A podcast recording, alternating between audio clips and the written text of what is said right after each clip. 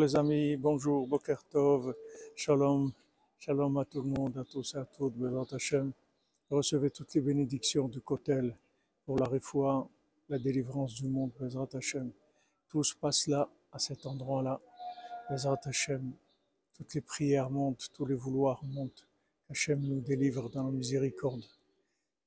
Alors Rabbeinu dit que quand on se trouve dans l'obscurité, il y a une façon de sortir, c'est de chercher la vérité.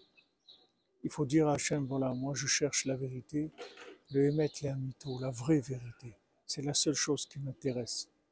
Il faut demander ça à Hachem. Maintenant, quand on demande ça à Hachem, après on peut aller, on peut avancer, on a la protection d'Hachem. Abel nous dit que la vérité, ça ouvre toutes les portes, la recherche de la vérité. C'est là on doit se concentrer sur ça, Bezat Hachem. Alors Bessoud Rabbeinu s'appelle Tzadik Haemet, le Tzadik de la vérité. Qu'on soit chacun, chacune, Bezat Hachem, orienté vers la vraie vérité. Pas la vérité imaginaire, mais la vraie vérité. Notre véritable identité, nos véritables buts et notre véritable place sur terre. Shabbat Shalom, que des bonnes nouvelles. Jamais vous bénisse, Bezat Hachem.